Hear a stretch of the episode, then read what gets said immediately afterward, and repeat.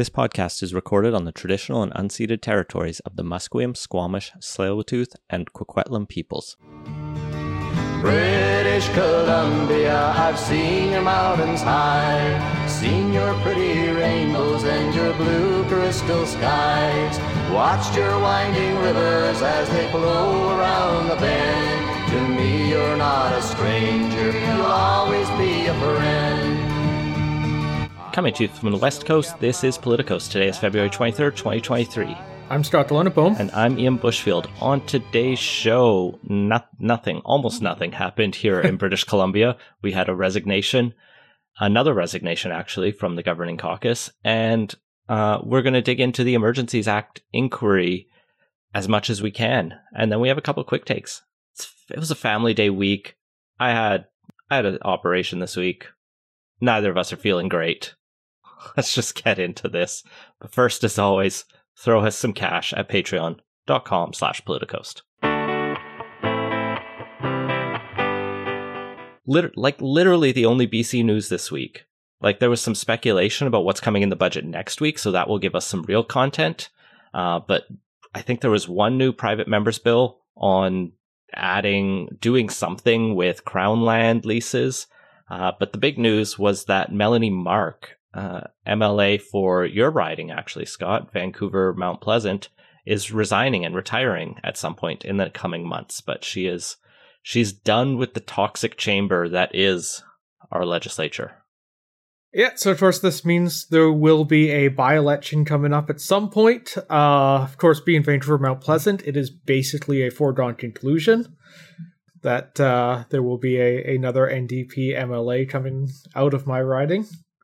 Yeah, Melanie Mark was uh, interesting, right? She was the first female First Nations elected member of the legislature. There have been other Indigenous members of the legislature, but she was the first woman to be elected from an Indigenous background, first to hold cabinet. Um, in terms of the electoral record of the NDP, there they have generally gotten above sixty percent in every election uh, except 2001 when they got a mere 45% of the vote. And that was when and Jenny Kwan, yeah, that was when Jenny Kwan was one of two MLAs. This was Mike Harcourt's riding back from 91 to 96. Um, geez, this is the orangest riding in the province. I'm yeah, no, assuming. like I, I could not have picked a worse spot to live if I wanted my vote to count provincially. Actually, federally too. Just Vancouver East is about as orange. She was elected in a by election in February 2016. Obviously, that didn't take much. She actually competed against Pete Fry in that one. He was the runner up. And Gavin Dew, the name, Scott, we know all these people. The Greens have been the runner up in the last two elections as well. Uh, Melanie Mark served once the go- NDP took government as the Minister of Advanced Education, Skills and Training, and then following the 2020 election, moved to the portfolio for uh, Minister of Tourism, Arts, Culture, and Sports. Her time in advanced education was actually pretty productive. Uh, she was responsible for creating the provincial tuition waiver program. This allows youth who are in or coming out of the foster system to go to university for free. Undeniably good thing for people who have a pretty rough life to pretty rough start to life often. Uh, she also created the BC Access Grant, and that helped remove a lot of barriers for low and middle income students. Uh, she eliminated fees for adult basic education and English language learner programs and eliminated interest on student loans. So, generally, like a lot of work to really make post secondary education more affordable in this province. And it's come a long way. So, credit to her for that. Her time in the tourism department was not as um, glamorous, let's say. Yeah, she took over in 2020, which was not the year you wanted to be running anything with tourism. It meant she got to sign a lot of checks, I think. Or like not directly, but direct programs to support a very struggling industry because of COVID, obviously. Even so, like not not the ideal situation any minister wants to find themselves in um, yeah, handing out money can be popular, but not usually when it's because things are going really badly and you have to get the money out.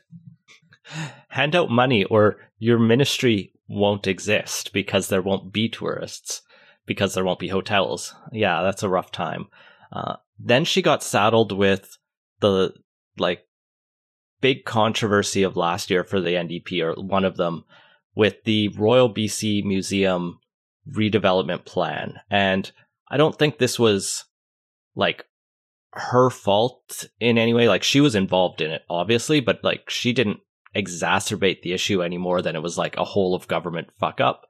Um, but no, but like also at the same time, like a lot of the problems, at least politically, there had to do with the communications around it and not actually telling British Columbians there was a problem before putting a billion dollar solution in front of them. And that is one of the main roles of being a minister is doing that public facing communication. So there was a pretty clear miss there.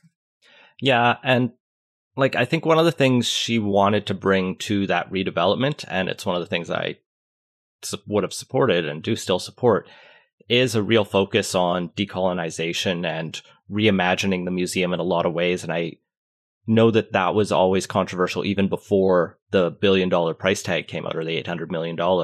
And even now that Lana Popham is in the role, there's public musing about whether, for example, the Old Town exhibit should be reopened. And this is one that closed during Melanie Mark's time because it needed to be redone because it it's dated and there's probably a lot you could criticize as ahistoric or at least historic through rose colored glasses or white colored glasses, let's say. And now they might reopen it just because there's public demand and having half of your museum closed for nothing. Oh, the museum's going anywhere at the moment. So, you know, it it's a tough role to be in. Um, she had actually stepped down from the Ministry of Tourism in September 2022 uh, she had cited personal medical reasons for doing it, but she was given minister without portfolio, so she was still at the cabinet table. She just didn't have to have the full responsibilities of the minister of tourism or the minister of education, for example. Uh, but now I think she's just like drawn the line in the sand, and you know what? I'm done with it, she says. Um, it sounds like because she was elected in a by election just before the 2017 election, that I think this is the length of time she needed to qualify for her pension. Possibly that's often cited as a reason people stick around a certain amount of time in politics. I don't know how true it is, and I'm not going to say that she's doing it for the money in any way, shape, or form, but it's also very reasonable to say, you know what, I can do three more months, get a very good pension coming out of this, as politicians should. They give up a lot of their life and go through a lot of hell to be in the role that they're in. Uh, and here we are. And that's one thing she cited in her resignation speech is just the toxic culture uh, of the legislature and of the institution. And she just says, I'm not going to miss this. It felt like a torture chamber, Scott. It's a rather graphic way to describe it. Yeah, she was quite um, impassioned in the speech. It, it's definitely something I need to like fully sit down and watch. I've seen clips uh, she called out the nastiness from white men in here. I've put up with enough abuse in my life. She will not miss the character assassinations. She complained about people calling her a bitch. Um, so she's rightly frustrated by the treatment of, you know, politicians, the treatment of women in politics, the treatment of people of color and indigenous women. So, you know what? I don't blame her it sucks that we're losing her because she was talented despite the challenges she faced in uh, tourism. But overall, I she's still got a long career ahead of her. I think so. Best of luck to you, Melanie Mark. And I guess that raises the question now of who's going to be your next MLA, Scott. Yes, whoever the NDP nominates. You better get your membership card if you want to vote. Yeah, well, it's going to be probably a fairly competitive uh, nomination process, I would guess, because, like I said, it's it's about as guaranteed a seat as you can get anywhere in BC, hell, anywhere in Canada, for that matter. And yeah, I imagine quite a few people uh, from that side of the aisle are eyeing it. So we'll have to see. The equity mandate will apply, so it has to be someone from an equity seeking group. And I think it even needs to be a woman because a woman has resigned. So it can't just be a person of color, but Don't quote me exactly on that. So it narrows the pool of candidates a little bit, but there's a lot of very talented people in Vancouver and in East Van in particular who the NDP could draw on to fill that role. Uh, the question is, can they find someone who has the right, who wants to be a part of the government? And I think there, there's still a lot. I think There's you can find can- people there, and like this is one of those things where it's such a safe riding. You there's no real point in going out and grabbing a star candidate. I mean, you always could, but like you're not going to get like a Nathan Cullen situation out of this where it gets really awkward as they have to uh, find a way around the mandate, as they've done in that case. But uh, yeah, like, at this point, they should be able to find someone who fits the general profile of what they're looking for, and uh, yeah, it'll just be I think a real question is just how open and competitive it is versus uh, how much the center is putting a thumb on the scale. Like does uh, does David Eby put his uh, you know his star candidate forward or his pick? Yeah, and do the Anjali Appadurai supporters come forward with a you know a grassroots campaign and do it a bit more cleanly this time to try to get their climate justice champion in East Van? I think, Although the last riding she ran in doesn't overlap this one at all, but uh, That doesn't matter. stopped people before. I think the bigger question is: Would uh, Where does Kevin Falcon live?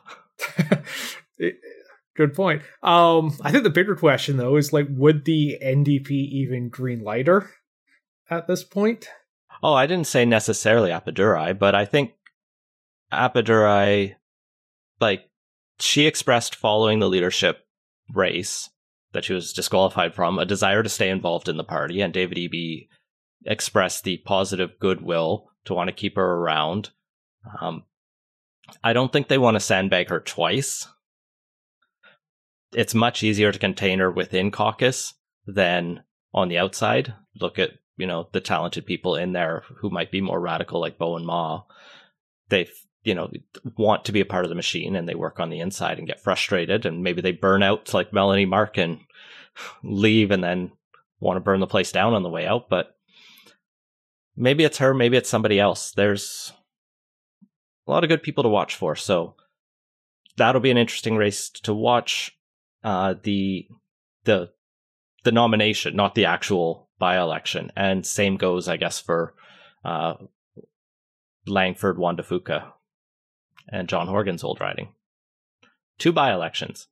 Maybe there is something to that election speculation. I still don't think so. I don't think so. E- would be foolish to rush into an election and potentially shorten his premiership down by a bit. It it will look really good on him to have the like soft, easy uh, by elections to start off as his first like tests. Yeah, I like the chances that he like would Iain Rankin things if he uh calls for an early election. I think are pretty low, but even so, like that puts the next election a year closer. And why would you do that? Because that one's potentially the competitive. Hey everyone, Ian here. Unfortunately, due to some personal circumstances, we were unable to record our planned interview this week on the final report of the Public Orders Emergencies Commission. And rather than give you our half informed takes on c- the coverage we've seen of the report, we decided to hold off for now and we'll aim to get that interview to you in the next week or two, which will also give us a bit more time to dig into the report itself. It's a doozy, as even the executive summary is nearly 250 pages of nuanced discussions of policing, federalism, and the limits of public protest, stuff we're both very interested in. So stay tuned for that. We're both looking forward to it, and it should be really good. We'll also have in depth coverage of David Eby's budget coming up next week, and hopefully in a more exciting latter half to the spring sitting here in BC. And with that, I'll turn it back to our quick takes to close off this abbreviated show for an abbreviated week. Moving on to quick takes. Happy, happy war in Ukraine day to all who celebrate. I don't think happy's quite the right word. It's more a somber thing to note, but yes, uh, we just uh, basically passed the one year mark as of like a couple hours ago for when that uh, started. You mean when the policing operation to denazify Ukraine began? D- don't even start with that. that pretense fell apart real fast, as in, yeah, no one bought it on the day. Far, far too many people uh, bought into it right up until the bombs started falling. But uh, yeah, it's uh, undoubtedly the biggest geopolitical event of the last year for sure. And if it wasn't for COVID, um, I would say the last decade, and even that decent argument, it beats COVID for overall geopolitical impact. So we're at an awkward stage in this conflict, right? It's it definitely hasn't gone according to Putin's plan. The the three days to uh, Kiev had, have turned. Yeah, he had a very impressive start, to be honest, and then it, it really wasn't. Ukrainian, like they got bogged down pretty much right away. They had like a day or two, or like maybe even a week, but yeah, well, like they it, the, it quickly turned around. Uh, Ukraine is advancing to try to retake a lot of their territory. Uh, there's still a lot of fighting in the eastern territories where there's a lot of Russian sympathies, which can be, you know, debated like how much of that is Russians put into those lands in the way that England took Northern Ireland. Uh, it's not the same situation, but not, at the time yeah, completely different. But uh, yeah, it's messy. It's uh, messy. Uh, we're we're not going to be able to give you anywhere near as like blow by blow depth uh, of reporting on this as you can find elsewhere. But I think it's mostly worth kind of marking the occasion, noting that uh, this has had pretty significant impacts kind of across Canada, the world, and it's going to continue to linger for quite some time as us our and our allies uh, figure out how to proceed. Yeah, as well as um, right now, there's, there's, no path, no clear like endpoint in sight. Right, there's yeah, no desire on either side to negotiate peace, and so it's like what? ugly fighting until Russia gives up and retreats. Yeah, and uh, unfortunately, with the uh, sounds of what's happening with uh, China moving to provide more material support, that's probably going to get dragged out longer at this point. Uh, Angus Reid had an interesting poll out yesterday on how Canadians are feeling about the conflict. A lot, the majority, uh, 55%, are in support of continuing a fight and think Ukrainians should continue to fight. Uh, 32% say to get all of its territory, and 23% uh, just the eastern provinces. It is honestly about 30 points lower than I would have guessed. It's it's declined, I believe, since previous polls. Uh, one of the things they highlight is in terms of how much do Canadians support providing defensive weapons or uh, lethal aid. Both of those have declined by 11 points, and notably, 52% support defensive weapons and 37 support 37% support providing lethal aid, which are very different things. Are they though? Like, no. here's the thing: it, if someone's coming towards you and you have a machine gun that uh, you're using to stop them, that machine gun can also be used is a a lethal weapon and b is uh, something that can be used offensively as well. And the offensive defensive distinction is not one that really applies to almost any modern weapon. I think before the episode you mentioned mines. Mines might be the only thing you could argue is like a only defensive. Canada is a member of the uh, maybe anti treaty on anti personnel landmines at least, so we probably aren't giving them. Yeah, mines, we're not thankfully be because sending, those are horrendous. But yeah, we won't be sending those over to uh, to Ukraine. Maybe we could um, send them some bollards and some like you know fencing and stuff, trench diggers. That's defensive stuff, but I guess you wouldn't call those weapons. It's a very weirdly worded question or people just have weird concepts in their mind. Pe- like you also flag that. Yeah. People don't have great concepts of how wars are actually fought in a lot of ways. Um, as some of this. So, like, one of the things that jumped out to me is that uh, they break down by uh, kind of what are some various things Canada could do to support uh, in this poll, and you have stuff like humanitarian aid uh, is at seventy one percent, although that's down by eight points, um, which is something. But you also have stuff like enforce a no fly zone and send Canadian troops to fight alongside Ukrainian forces, which are at 24% and 12% respectively. I mean, thankfully, that's pretty low because both of those are terrible actual shooting war ideas, but they're not really all that different. They're both of those describe Canadians shooting at Russians. But yeah. uh, for some reason, there's a 12 point gap there. Like, I think the key takeaway from this poll is that Canadians are still quite supportive of the efforts we've done to support Ukraine. Uh, if anything, we're shifting more to a what we're doing is about enough rather than we should be doing a lot more. Uh, and we some should be doing a lot more, but I mean, you disagree with the majority of, or you know, the plurality in this poll, and I, you know, I disagree with people in polls all the time. I'm just saying what the numbers say here, and polls are sometimes wrong. We should both acknowledge. Uh, but there is also a shift away from. It might just be a shift away from interest in it. Like people are tired. I that's They're a not. lot of it is like it's kind of faded into the background a bit. It's you know you you don't see kind of whatever's happening in Ukraine take up quite as much uh, attention in the media these days.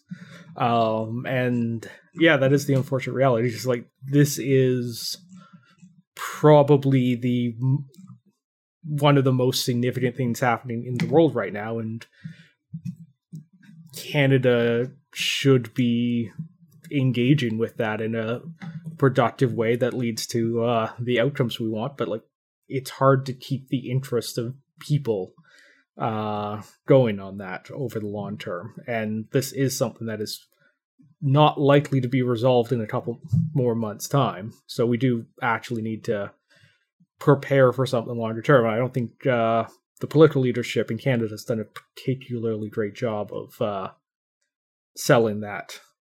The only other thing I would flag here is there is a partisan divide in this. I'm going to ignore the Bloc; it's a pretty small sample size, and the other respondents. I think we saw the Greens were the most war hawkish in the like full tables, but the sample size for that was probably like 10 people, so you can't really draw anything. But, but comparing the three major parties, the conservatives tended to be the most supportive of Ukraine negotiating for peace, although that was not the plurality. The plurality said reclaim all the territories, uh, but more conservative. The conservatives were the most divided on that versus the liberals and NDP were much more supportive of continuing war efforts. And the same thing is visible on supporting uh, or providing military assistance, where conservatives uh, are m- less supportive than liberal and NDP voters on that question. Although still a plurality. Yeah, still a plurality. It's just a more divided party in a way. Like you have 34% uh, of conservatives saying they should provide military aid. Sorry, you have, let's say, 44% of conservatives saying they should provi- keep providing more military aid for at least a year or longer versus 29% saying they should just stop in the war entirely. Um, versus that latter number is like 15 or 12 for the NDP and liberals. And so the conservatives honestly have lower, a split, right? Yeah. It's a lot lower for the NDP than I would have thought. There's a lot who are just unconfused in the NDP, it looks I like, in this poll. I think that's the case. Like, if you took away the don't know answer, you'd probably get them looking more like the conservatives, but yeah. Not quite. The red bar and the blue bar are yeah. much more equal but the red bar size. Would be bigger. And, but the, once again, this is an audio podcast, so yeah, co- color bars uh, don't help our listeners. It just what I'm thinking about just here is like I can see within the conservative coalition in North America, you have that like MAGA end that doesn't really know what to do with Russia because of like how yeah, fucked up is... it got under Trump, and some of that is present in Canada, right? And so I don't know what you do with this if you're Pierre Poilievre, where you have a base that is like split over a question like this. I guess you just don't talk about it and you talk about inflation, just inflation or something else, domestic. I mean, that's how everything has always gone in Canada is nobody talks about foreign policy and talks domestic. Um, but yeah, that's a relatively recent development within conservative circles and not one for the better. Um, yeah, uh, feels unnatural to have them not be the more hawkish party on this. I don't know. It, it was better when uh, you had all the conservatives uh, saying how great it was that uh, Harper told uh, Putin to get out of Ukraine back in 2014. And man, I wish they could recapture that energy rather than this divided uh, mess. Maybe this is just the wrong war. Uh, they need a different enemy that I was going to say is like clearly the bad guy, which, which is like we had a whole Cold here, War. But... Like Russia fits that bill very good or very well, very well fits the bill very well. And uh, but, but they have the autocrats, and you know we have our Galen Westons here, our not autocrats. That was the, the oligarchs. We have our own oligarchs, and we got to look out for them. I guess I don't know. It's messy. it's ugly. I don't know if there's much more to say on it. Yeah, it's like I said, it's messy, it's ugly, and it's going to stay messy and ugly for quite a while because this war is nowhere near being resolved at the moment. And speaking of messy and ugly, our final story is a major exclusive from the Globe and Mail. This follows a exclusive story from Global News' Sam Cooper a few months back. Uh, Cooper reported that the 2019 election, CSIS was aware of efforts by China to influence the results of that. And now Globe and Mail is reporting that CSIS thinks China was actively trying to influence our 2021 election as well. Uh, following this, CBC News has a piece where Trudeau is saying that report has inaccuracies. He's not saying what inaccuracies they are. It's top secret stuff, but he is refuting the spies, or at least the spies who leaked. Yeah. So I mean, there's a few things we could say on this. Like, um, first, I'll encourage everyone to go read the the Globe story. It co- goes into quite a bit of detail over uh, various allegations involving uh, support for uh, certain candidates, prim- and particularly the uh, goal was to end up with a liberal government because it was considered be less hostile to uh, Beijing's interests, and particularly they wanted a liberal minority government, which uh, means right now I think the C- uh, CCP has done a better job calibrating uh, Canadian election results than a bunch of the uh, strategic voting groups have. Uh, but um, I mean, a lot of Canadians wanted a liberal minority and we're generally happy in polls. So we don't have evidence that the Chinese strategy worked if it happened. So that is one of the things that Trudeau has said is that uh, it's not clear that uh, this actually had the end result. Though um, I think you'd probably look at a couple ridings where it may have been significant on the riding level. Particularly, uh, the Conservatives lost a couple seats in Richmond that had been uh, long-time holds there, and like on the individual um, riding level, there's probably something to it, although it didn't result in the change of government uh, being that affected. The response from the Liberals has not been great on this overall. Um, Trudeau was mu- much more concerned about the leaks in his public statements than the alleged interference, which is not a great sign, uh, particularly because the alleged benefit was for his party, and also that uh, yeah, this is the sort of thing that serious countries should take very seriously and focus more on the actual acts rather than the people mentioning that they may have might have happened. Um, so for all of those reasons, I don't think the liberals have really hit the right note on this. Uh, particularly there was uh, one MP, uh, Jennifer O'Connell, that uh, likened, uh, or in a committee statement, uh, likened this to uh, Trump like efforts to demonize the Democrat process, which I think was kind of missing the mark a bit on that. Anyway, overall, I think there does need to be a stronger response to this from the government, both in terms of um, reassuring Canadians uh, about the integrity of our elections. There needs to be some serious looks at where things went wrong with uh, the organization the Liberals stood up to deal with election interference, because they are in theory supposed to monitor and alert if there is any attempts of that, and that didn't happen in this case, as far as we can tell. And this is probably something that's not going to that needs something independent and not a partisan liberal response to really uh, move all of those forward. And so far, there doesn't seem to be much indication from the prime minister that that's something they're looking at doing. So I approach all this with the basic view that there are no impartial independent actor. Like everyone has a political motivation, partisan or not, in this story. CSIS, someone in CSIS is leaking, and that is that is serious. That should be serious. Like an organization that is built on secrecy and spies and all that like stereotypical shit shouldn't be talking to the media. And so like the fact that they have now leaked to two major journalists to get the stories out there tells me that someone in there is frustrated. And now they can be frustrated for a lot of reasons, and maybe they're frustrated for the justifiable reasons that the Trudeau liberals aren't taking this seriously, or maybe they just have a different view of China than like the RCMP and Elections Canada, neither of whom have.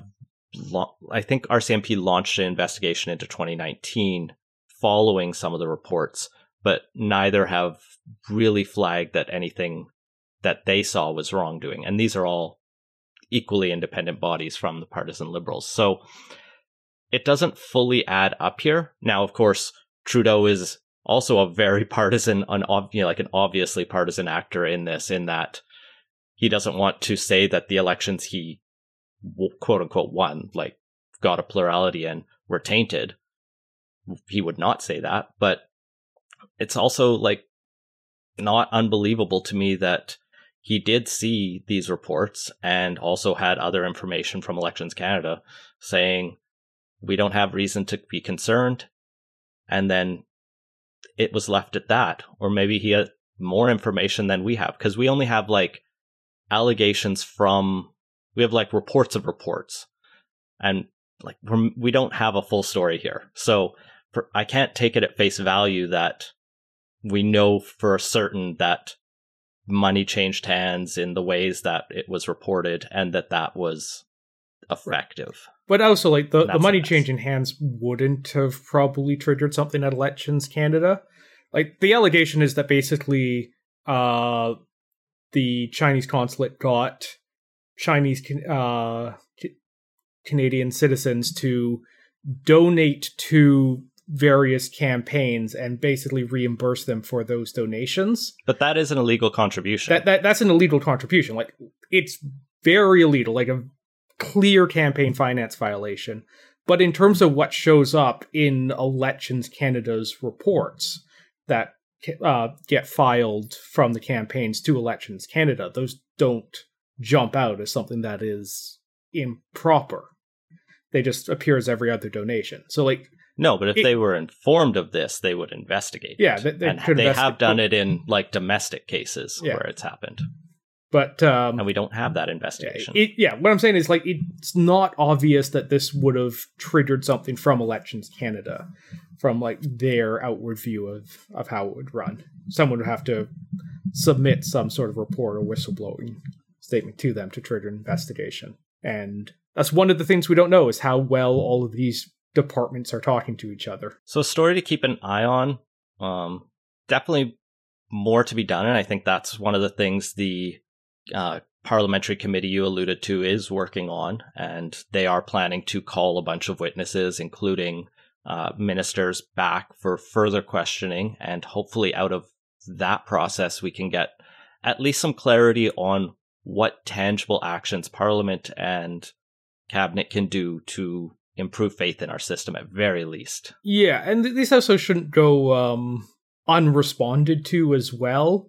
Like there, there does need to be a response from the government that is more than or just a yeah, we don't really think much happened, or a sternly worded uh, letter uh, to China on this. Like, this is the sort of thing that is serious enough that uh, other countries would often like persona non grata uh, diplomats accused of uh, participating in this sort of thing, and we should uh, be looking at doing that related to the uh, f- uh, for the various staff at the uh, consulates and embassies that uh, are alleged to have participated in this. And we should stop interfering in other countries' elections when we do do that. Oh, if only spies just stopped fucking with everybody else, we could all live in global harmony. Yeah, it's uh, maybe a little naive. I think. Oh, we're ending on foreign policy, but uh, I don't know. Have a good weekend. I'm. We're both very tired. good night. And that has been PolitiCoast. Find links to everything we talked about at politicoast.ca. Support the show and get access to our Slack channel at patreon.com slash politicoast. Our intro music credit is Beautiful British Columbia by Serge Plotnikoff. Polite is a production of Legend Boot Media, and editing services are provided by CHLY 101.7 FM in Nanaimo. Thanks for listening.